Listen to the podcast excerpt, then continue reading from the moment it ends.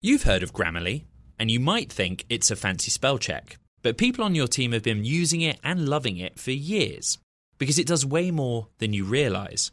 Grammarly is a secure AI writing partner that works seamlessly across apps and websites and can write an instant first draft in a few clicks, not a few hours. When every word your team writes is clear, concise, and on brand, companies can save 19 days per employee per year.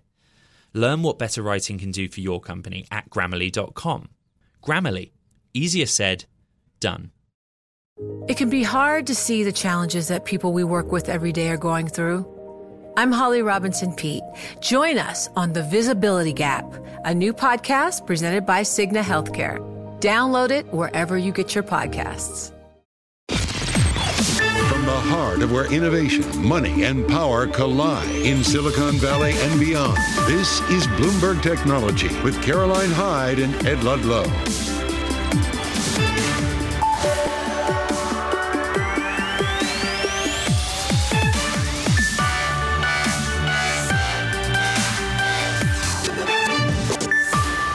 I'm Ed Ludlow here in San Francisco. Caroline Hyde is off today. This is Bloomberg Technology. Let's get after it. Coming up, Intel surging as its long-awaited comeback is underway. We're going to break down the company's earnings with the CEO, Pat Gelsinger.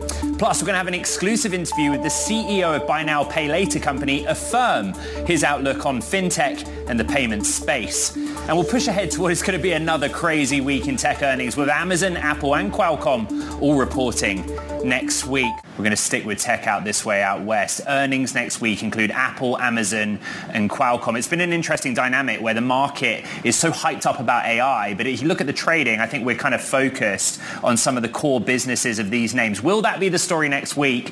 Let's ask Jonathan Curtis, Director of Portfolio Management for Franklin Equity, overseeing $9.5 billion in assets under management. What do you make of that, Jonathan? Investors love AI but this week it seems like they traded on the on the fundamentals, the core business.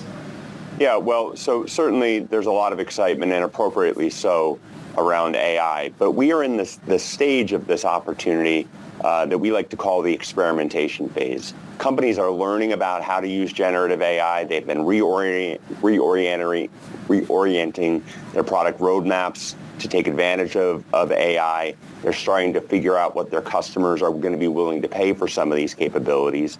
But we're not really in the the scale it stage. We think that's going to come here in the next two to three, maybe four quarters. And the biggest, most important thing to be watching there is what platforms like Microsoft or Adobe or other companies that have many hundreds of millions of users can do when they start putting these AI capabilities in their products where hundreds of millions of knowledge workers and media creators operate every single day. We're quite excited about what that means and how that will put pressure on the underlying infrastructure and semiconductor layer and keep the growth going for a lot of these companies. So we do this every quarter now, track the number of times AI as a phrase or word is mentioned on an earnings call. Do you go through the transcript and say, okay, AI number one, AI number two? I mean, uh, seriously, how much does that we, impact we, in your fact, investment we did thesis? do that. Yeah. So this past um, this past earnings cycle, not this current one because we're not completely through it. We did go through and count how many references there were to, to artificial intelligence, and then we compared it to references to things like mobile back around the launch of the iPhone because we wanted to get a sense for how quickly this was dispersing through uh, the economy relative to other big cycles that we've seen in the past. And but Jonathan, the, the, why? Why, Jonathan? They're just words. What do they tell no, you no, about? They're, they're not just words. They're, they're intentionality.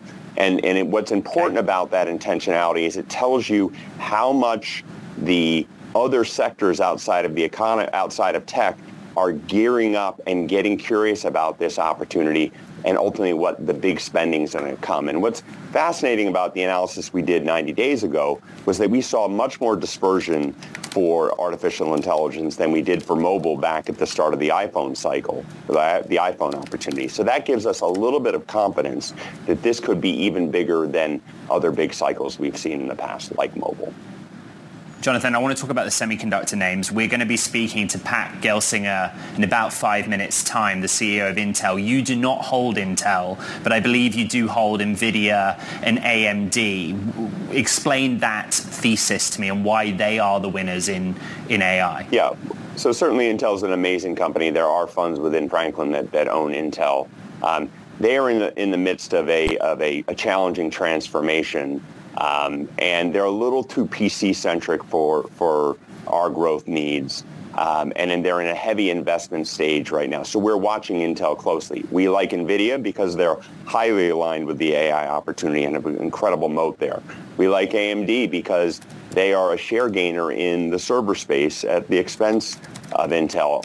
We also like TSMC, which is one of uh, Intel's emerging competitors in the fabrication of chips. And AMD and TSMC and NVIDIA and TSMC together are, are really helping set the next stage of growth in the, uh, the semiconductor space. And Intel is just playing catch up, quite frankly, and is a little too PC-centric for our, our interests. PC centric. The other area we, we want to talk about is cloud. And we started this conversation, Jonathan, by pointing out that a lot of the trading this week was done on core legacy businesses. Abigail mentioned Microsoft, where investors looked at the performance of the cloud business from a top line growth perspective and weren't as happy. Uh, what do you see there?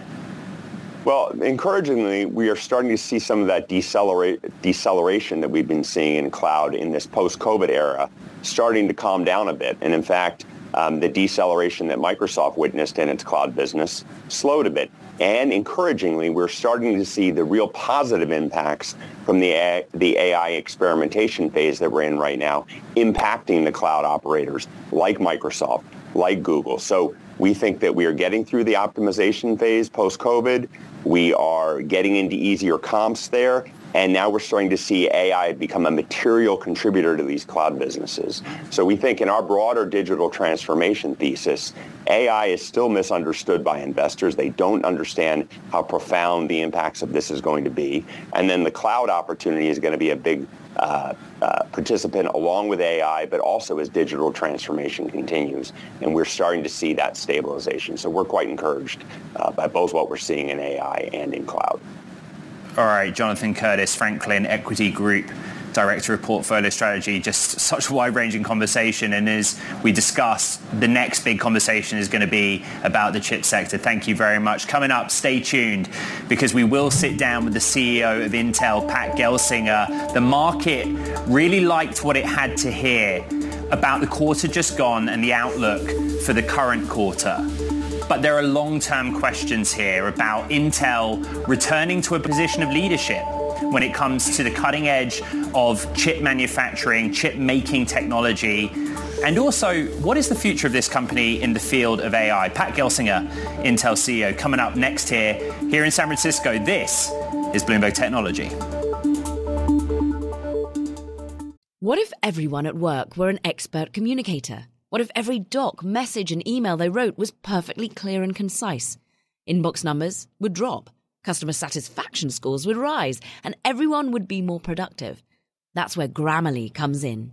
Grammarly is a secure AI writing partner that understands your business and can transform it through better communication.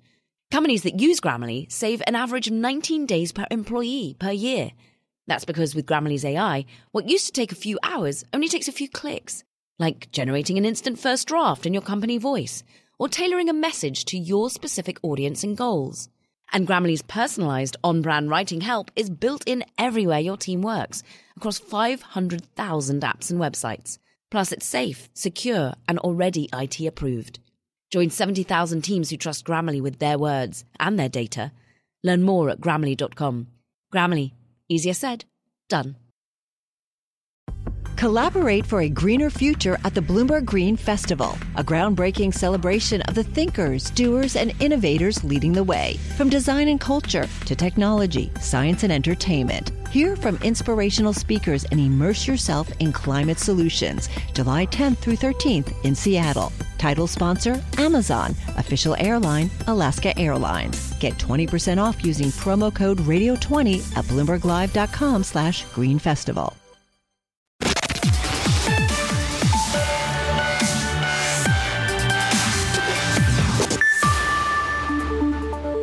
Want to welcome our global Bloomberg TV and radio audiences. Intel shares are jumping, with investors buying into signs that the chipmaker's long-awaited comeback is underway. Intel is forecasting sales in the current quarter of $13.9 billion ahead of expectations. The company also notched a surprise profit of 13 cents a share in the quarter just gone as a slump in demand for personal computers appears to be coming to an end. It's not all good news. Server demand isn't recovering as quickly. The company's still a little bit far from its heyday where margins were at 60%, sales were nearer to $20 billion. Even so. Joining us now, Intel's CEO, Pat Gelsinger. You know, Pat, this is the second consecutive quarter where investors have cheered the earnings results. Shares are up. And I think before 2023, 10 out of the 11 earnings prints that you had, shares fell. Is this job done for you in the turnaround at Intel? well, Ed, we have a long way to go yet. Uh, but uh, boy, having two good beat and rate quarters in a row, you know, is uh, super positive and really, you know, I think, indicative of that turning point uh, for the uh, company. But we still have a lot of work to do yet. You know, as we said, our client business is now, you know, healthy footing. You know, we've returned market share to where it traditionally was, a strong roadmap. You know, the market's recovering, inventory levels are good. You know, data center, we still have work to do, but boy, you know, two quarters in a row where we did a bit better than we expected, you know, but we still have challenges in AI, you know, and many of our really good products are only coming to market over the next uh, year. You know, networking still a lot of inventory to work through, and our foundry business is still just a seedling, just starting to show some green shoots. So I'll say, boy, far from finished, but it is nice bouncing off the bottom a bit and feeling that momentum in the market response. Pat, why do you have the confidence to kind of call the end of the, the PC slump and, and also at the same time state that the server recovery is delayed to the end of the year? Yeah, and the PC side, you know, inventory levels are now healthy right? You know, everything that we've seen and a lot of the, you know, issues that we worked through Q4, Q1, and Q2 were over inventory levels by the OEMs and the channel. And now everything is healthy. Our roadmap is very good. We've gained share multiple times uh, in a row. I think we're now at five out of six quarters where we've uh, gained market share. So I just say in the PC business, healthy. Our position is good. And we're looking forward to the AI PC. And with our launch of our next generation product, Meteor Lake, uh, later this year, you know, we believe that ushers in the AI PC generation. And I've compared that to like Centrino and Wi-Fi, you know, two decades ago. A major new use case for why the PC is the best platform. So we're quite excited about that. On the data center side, you know, we still saw that, you know, the inventory levels still persist. You know, China was weaker than expected. Their recovery is going slower. And, you know, cyclically, we see the shift toward AI, you know, these big training machines. Every cloud vendor is shifting their dollars to more focus on that. So those three things are leading to a bit longer recovery cycle on the data center. But like I said, we performed a bit better than we thought on the data center in Q1 and Q2. So we're feeling like our momentum and execution is rebuilding despite some of those headwinds that still persist in that area. For our global TV and radio audience here at Bloomberg, we're speaking to Pat Gelsinger, the Intel CEO. Pat, you're forecasting gross margin of 43% in the current period. But, it, but, it's a long way from that 60% gross margin level. You know, Wall Street used to look at Intel and say 60%. You know, they would cheer you as a leader in that space. Can you just explain to our global audience the timeline and path to getting back to profit at that level? Yeah, and we're working our way back in margins, and obviously a nice beat in Q2 on margins, and we forecast Q3 a bit better and Q4 a bit better. You know, and part of it is the cyclicality of the semiconductor industry is brutal on margins. And when we, you know, had an oversupply situation, inventory, you know, that just depresses margins because, you know, the factories cost the same whether they're full or whether they're empty. So you end up with these uh, charges that, you know, burden the price points and uh, depressed margins. We also realize that our own product execution has weakened our product position, you know, which doesn't have ASPs as strong as well. So that's another factor. And the last factor here is, you know, the plan that uh, my CFO Dave and I have laid out is an expensive plan. We are making aggressive investments to build the capacity to get back to leadership. And thus we're moving through nodes very rapidly. We said five nodes in four years. So that causes us to have a lot of undepreciated you know, capacity that we're working through quite aggressively. Also building up a bit more capacity for our foundry initiatives. So all of those factors depressed margins you know, to historically low levels in the first part of the year. And we're just seeing ourselves now working working to build back to margin levels. But we're still very confident that as we uh, build our foundry business, get back to leadership and process and products, you know, that those kind of margins, that's exactly what uh, Dave and I aspire to to the future. And we feel like Q2 was a good marker, you know, that yes, we're building momentum to get back there. Thank you for joining us here on Bloomberg Television and Radio Worldwide. We're joined by Pat Gelsinger, Intel CEO you described the foundry business as a seedling.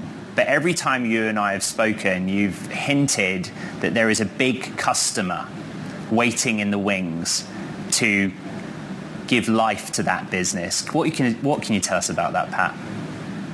Yeah, and we're, we're having good momentum. And as I said on the uh, earnings call uh, yesterday, we have two big customers in particular that we made very good progress over the last uh, uh quarter for our foundry uh, business. We did have one, I'll say, confirmatory, not as big a, a, customer, but the Ericsson announcement, their commitment to 18A and our next generation work, you know, with them that we announced this quarter. So I'll say overall, we're seeing good momentum and a really strong pipeline of customers, and we hope to make, you know, meaningful announcements uh, later this year on that.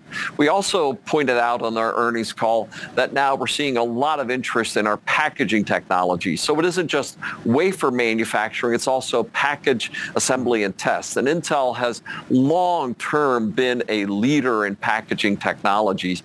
And because of key areas like high performance computing and AI, there's tremendous interest in these advanced packaging technologies. And we're finding a lot of customer interest in that incremental incremental area of the foundry business as well. So overall, you know, and the numbers were good for us in Q2 for foundry. Great pipeline of activities, great progress on a couple of these most major opportunities. So I'm feeling good like we're starting to really see that momentum build in this new business area for Intel, our Intel Foundry Services.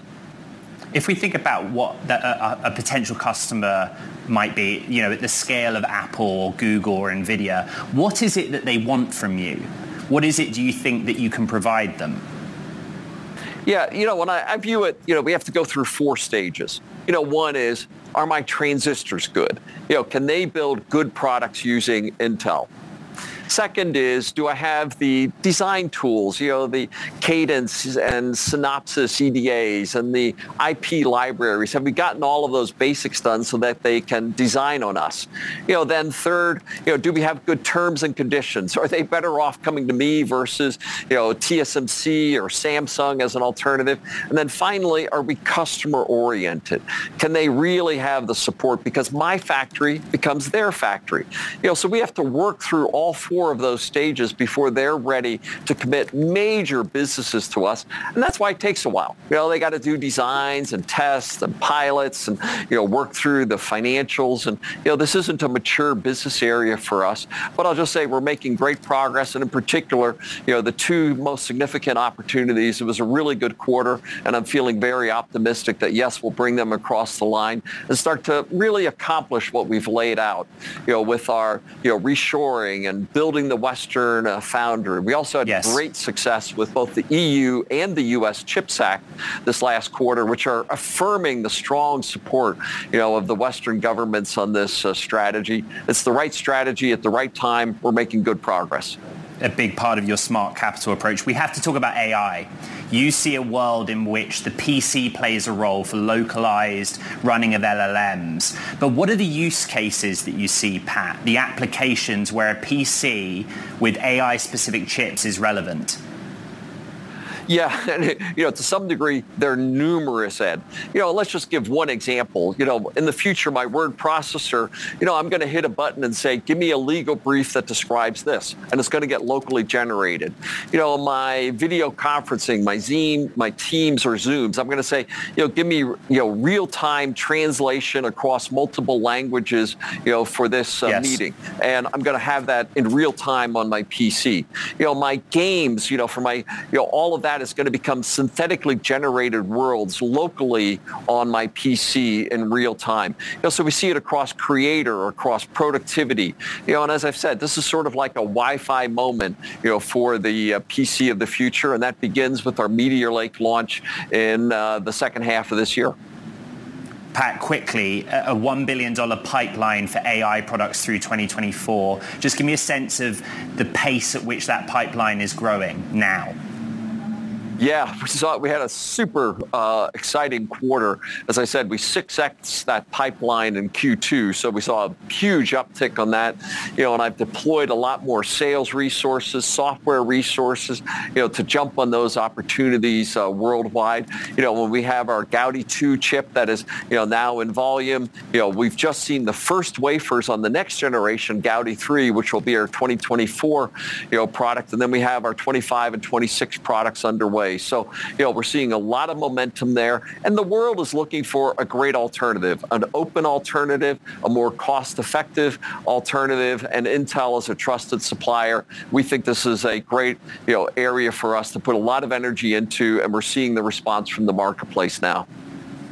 Intel CEO Pat Gelsinger, we appreciate your time here on Bloomberg TV and radio. Thank you. Thank you so much. Always a pleasure, Ed.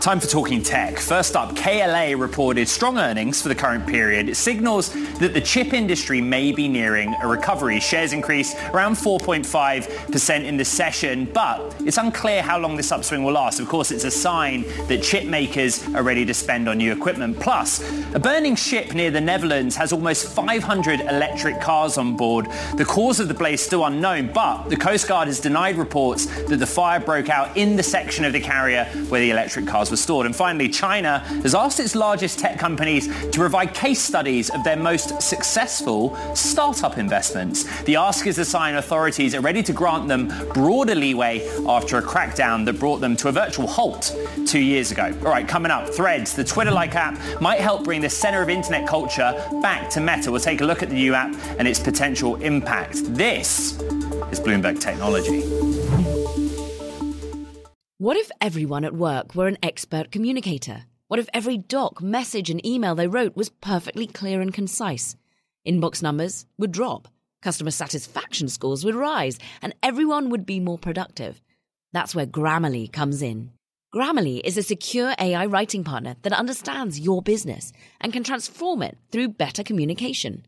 Companies that use Grammarly save an average of 19 days per employee per year that's because with Grammarly's AI, what used to take a few hours only takes a few clicks, like generating an instant first draft in your company voice or tailoring a message to your specific audience and goals.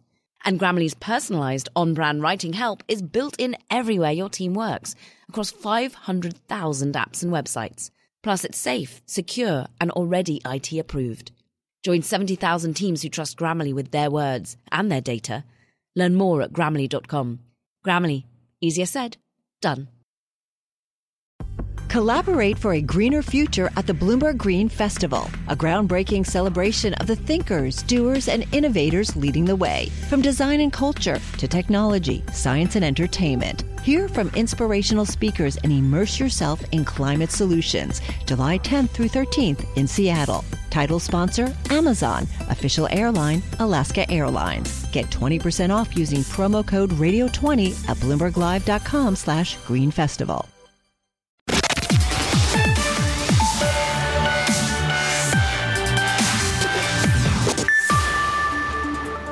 Welcome back to Bloomberg Technology. Ed Ludlow here in San Francisco. This week, We've mentioned the idea of everything apps, not only for X, the company formerly known as Twitter, but that conversation now going to TikTok as well. Just 24 hours ago, we spoke to Meta CFO Susan Li about the concept of everything apps and if Meta would consider itself heading in that direction. Here's what she had to say.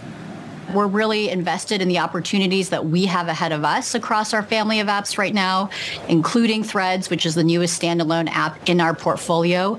And then there's just a lot that we can do to make the experiences across our family of apps richer and more engaging with the investments that we've made already in AI and especially recommending content that you don't already follow. And we know that that's brought richer content experiences to people, is growing engagement across the apps. And we'll release um, you know, we'll be releasing features over the course of the next years, but we're really excited about what we think that this is going to bring to bear for the consumer experience and of course also eventually for businesses to connect with consumers across the family of apps too. The Everything app. Let's break it down with Bloomberg's Alex Barinka, who covers the social platforms for us, and Rachel Tipograph, CEO and founder of MikMak, a global e-commerce enablement and analytics platform for multi-channel brands. First of all, Rachel, give me your definition, your definition of an everything app. An everything app is a place where I'm going to spend the majority of my time to connect with my friends and family, be inspired, potentially do work, start a business, and transact. So the news peg this week is X, the everything app. It's officially happened. Twitter logo's gone, the Bluebird's gone, we have an X. But TikTok and Meta are still part of this conversation. Do you realistically see a world in which we see all three move towards an everything app? I think for everything apps to work, we have to let go of the notion of walled gardens. Because to be everything, you need to integrate with the infrastructure of society. So if you want to drive commerce, you need to integrate with the biggest players in commerce. Amazon, Target, Walmart, payments like PayPal, if you want to integrate into work, you got to integrate into Salesforce and Slack and Oracle and SAP. The approach that the walled garden apps have taken is, hey, we want to do everything ourselves. That typically doesn't work out. So for everything apps to come to life, there really needs to be a partner ecosystem that allows them to flourish in everyday life. So I want to go back to the meta part of this equation. Alex Barinka, you've written a story published on Bloomberg this morning. Meta has a rare opportunity to seize momentum with threads. And I know you were watching the interview with Susan Li really closely. They're playing down the, the, the sort of near-term monetization of threads. But is that the app that represents an opportunity for Meta to, to broaden itself out a bit? And the reason I made that argument um, is because it's not just Twitter or the app formerly known as Twitter, X. Uh, it's not just X that is kind of the biggest competition here for Meta, even if, as CFO Susan Li says, the everything app isn't their kind of current focus. It's actually TikTok. Meta used to be kind of the, the kingmaker of internet culture. Instagram used to really rule the zeitgeist uh, and things that happened online happened there first. Right now, TikTok really has that position. And that's the argument I, I kind of laid out, Ed, in that piece is Meta has a rare opportunity here, not to kill Twitter, but to actually bring kind of the center of internet culture back to Meta because TikTok, while that is the place right now, TikTok's a video platform. Making videos is a lot harder than posting text online. So there could be this moment of opportunity. And Ed, when you and Caroline chatted to Susan Li yesterday, I was really struck when you asked her about kind of how you bring that zeitgeist back. She went straight to talking about product updates and changes to features, uh, which is a little bit different than I know that TikTok thinks of itself. They talk about culture and bringing creators and, uh, you know, music and fashion. And it's a little bit of a different flavor, but I think it's an important distinction as they continue to figure out what Threads uh, fits, how Threads fits into the meta universe. I like the historic dynamic, which is that, you know, it's what people say, right? When something's trending on TikTok, your parent might see it on Reels or Instagram six weeks later. So with that in mind, Rachel, you know, Alex tried to outline Meta's position, which is that they want to seize the cultural moment. Do you see that happening or do you think TikTok leads in that respect? So first to, to debunk the myth there are plenty of Gen X and boomers on TikTok. Nearly 50% of their users are not millennials and not Gen Z. So culture is happening there, but culture is now multi-generational.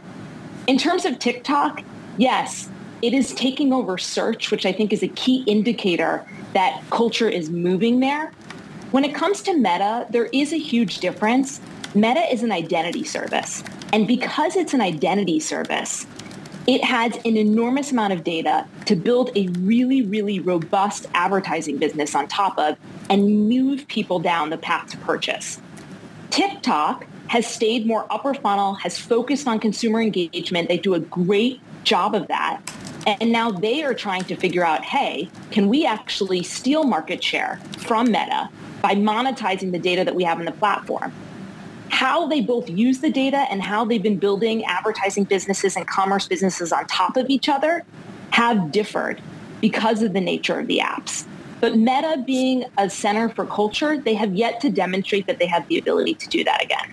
All right, our thanks to Rachel Tipograph and our own Alex Barinka. We probably could do a full hour on the media, social media landscape right now. We will have both of you back. Thank you very much.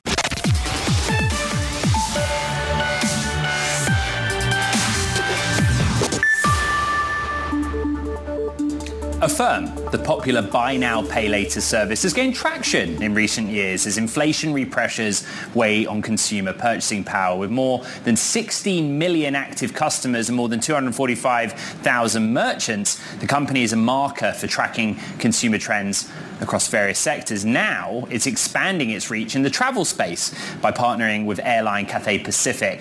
Very happy to welcome Max Levchin to the show, CEO of Affirm, and my good friend, Bloomberg's Sonali Basak.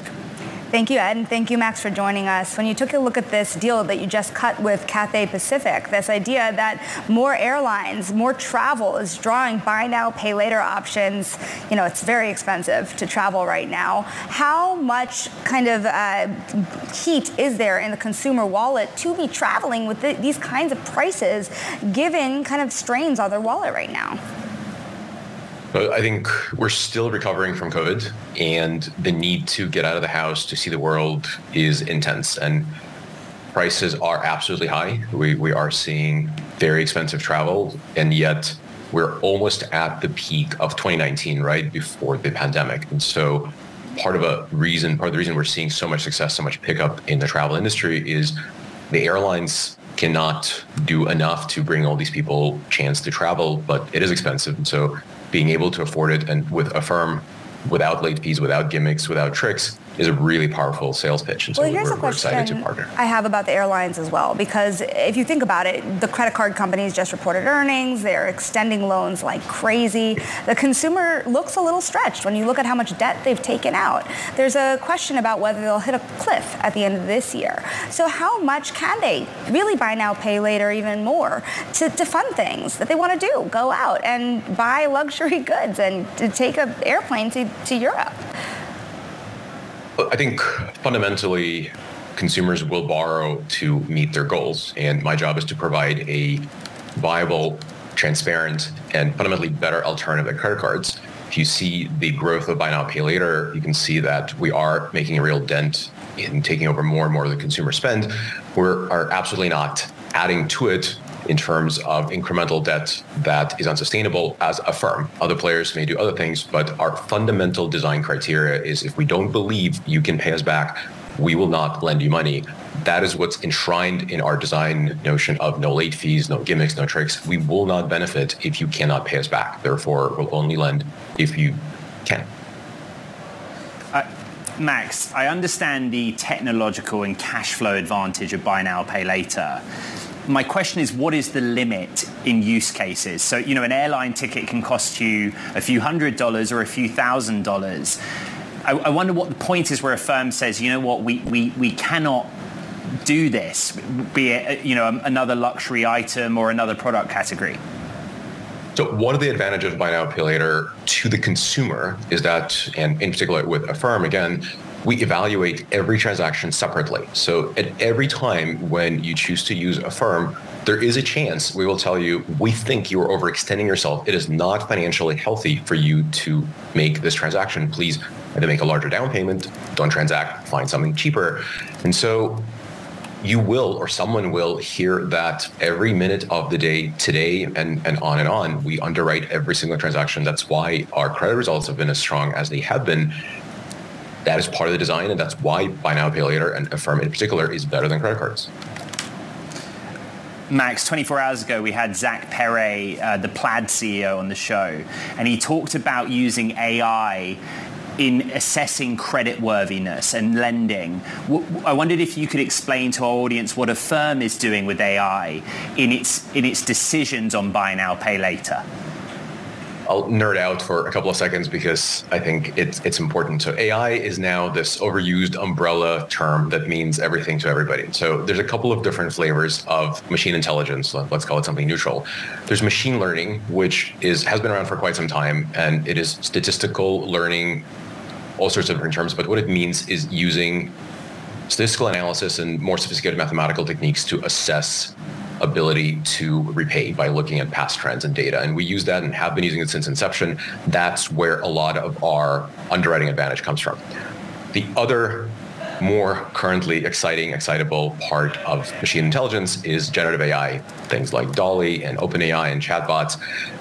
We do not use that to assess your credits because we don't think the technology is mature enough. And frankly, it wasn't built for that. We do use it for exciting things like developer productivity, um, making more data available internally faster through chat interfaces. So there's lots and lots to gain from various flavors of machine intelligence, but each tool is for a different job. And we've been using it since the day we started the company. You know, Max, you think about technology, you think about what the PayPal mafia has done when it comes to payments online, and you have Elon Musk trying to expand on this everything app. What role is social media going to be playing in payments ultimately, and how long will it take to get there? I think social media has already emerged as kind of the next shopping format. We're all sort of swiping up on Instagram and TikTok and, and on and on. And we see a beautiful thing worn by a beautiful person. Sometimes we want to buy it. I think, again, not to sort of toot my own horn too much, Affirm brings certainty and sense of control and lack of gimmicks and fees into a situation that is sped up. When you're tapping to buy something on your social media environment, you're not thinking very hard about what financial tool you're going to use, but you do want that peace of mind. So picking Affirm will help you, will keep you protected. We are seeing a huge percentage of interaction with computers and with phones in particular shift to these bite-sized social media modalities, and that, that's just a new normal. Talk to us about competition. This idea of Apple Pay Later. You are also partnered with large tech companies yourself, like Amazon, but Apple's move into the buy now, pay later space. How much of an impact could that have on you in the future? You know, for the moment, we're all taking share from credit cards and perhaps even more fundamentally cash. The online e-commerce in the US alone is nearing a trillion, if I remember correctly. Offline is four times that size. The penetration into that entire thing is sub 1% if you take the, the totality and sub 5% if you look at just e-commerce. And so for the moment, most buy now, pay later players are not exactly bumping into each other in the hallways trying to convince that last consumer. There's lots and lots and lots of greenfield before competition matters more than just converting folks from credit cards onto Affirm. And you know, we're, we're making pretty good progress there. Max, really quick, I, I, do want you to reflect again on your PayPal days and, and the idea of turning X into a, a place of transactional e-commerce. Do you see it as a reality? You know, don't ever put anything past Elon. I think uh, I think he, he has proven time and time again that uh, he can achieve crazy things. I do think that the Everything app worked really well in a place and a time in a different country. I don't think US consumer is looking for a version of a Tencent product. All right. Our thanks to Affirm CEO Max Levchin, alongside, of course, Bloomberg Sonali Basak. Happy Friday to you both. Right, back here in SF, California's largest utility, PG&E, says it's more prepared than ever for the threat of wildfires. The company spent five years modernizing its infrastructure in America's most populous state. It's now turning to AI to predict and control wildfire impact. Take a listen to my exclusive interview with PG&E CEO Patti Poppe. You know, Ed, I think you'd be quite impressed if you could see the wildfire science that underpins the activation of the technology. The hardware is activated by the software. We have the data system. We've actually divided up our entire service area, two-thirds of the state of California, into two kilometer polygons, we call them.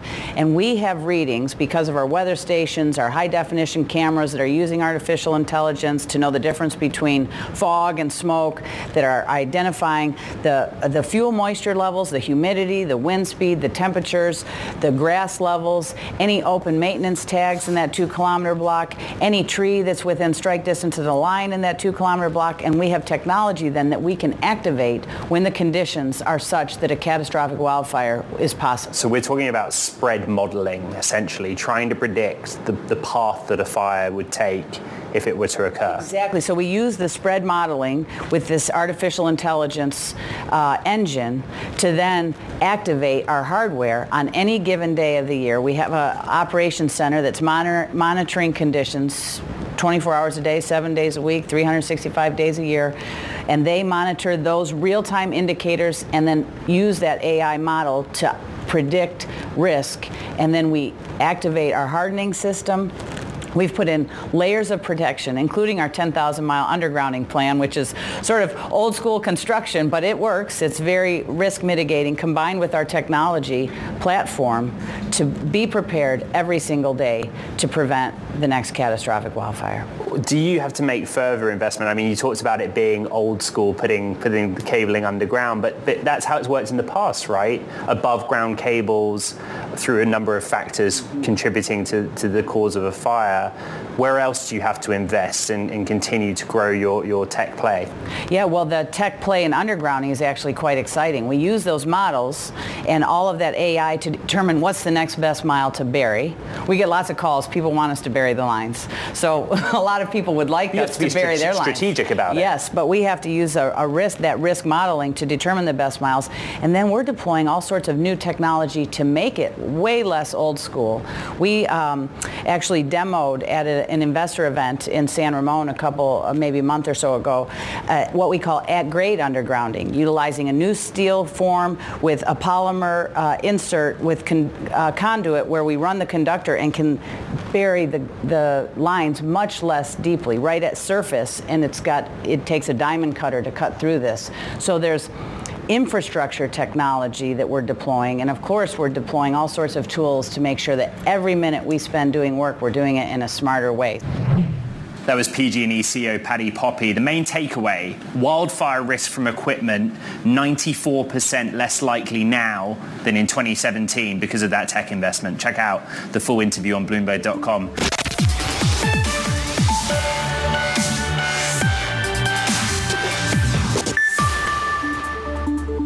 Time now for what's going viral. Do you remember a scare last year when a man in possession of ammunition slipped through a clear screening line at Reagan National Airport? Well, that incident was a catalyst to a government probe that uncovered flaws in Clear's practices, at times capturing blurry or obscured images of travelers. Clear responded to Bloomberg in a statement saying, quote, it is deeply disappointing to us that images were shared with the federal government as part of its review. We share TSA's unwavering unwavering commitment to aviation security and have proven ourselves a capable and trusted partner for more than 13 years. One that everyone's talking about on social media. Now that does it for this edition of Bloomberg Technology. Happy Friday, have a good weekend, but don't forget, you can recap everything from today's episode in the podcast wherever you get your podcast, Apple, Spotify, iHeart, and of course on the Bloomberg platforms. Big earning season next week. This is Bloomberg Technology.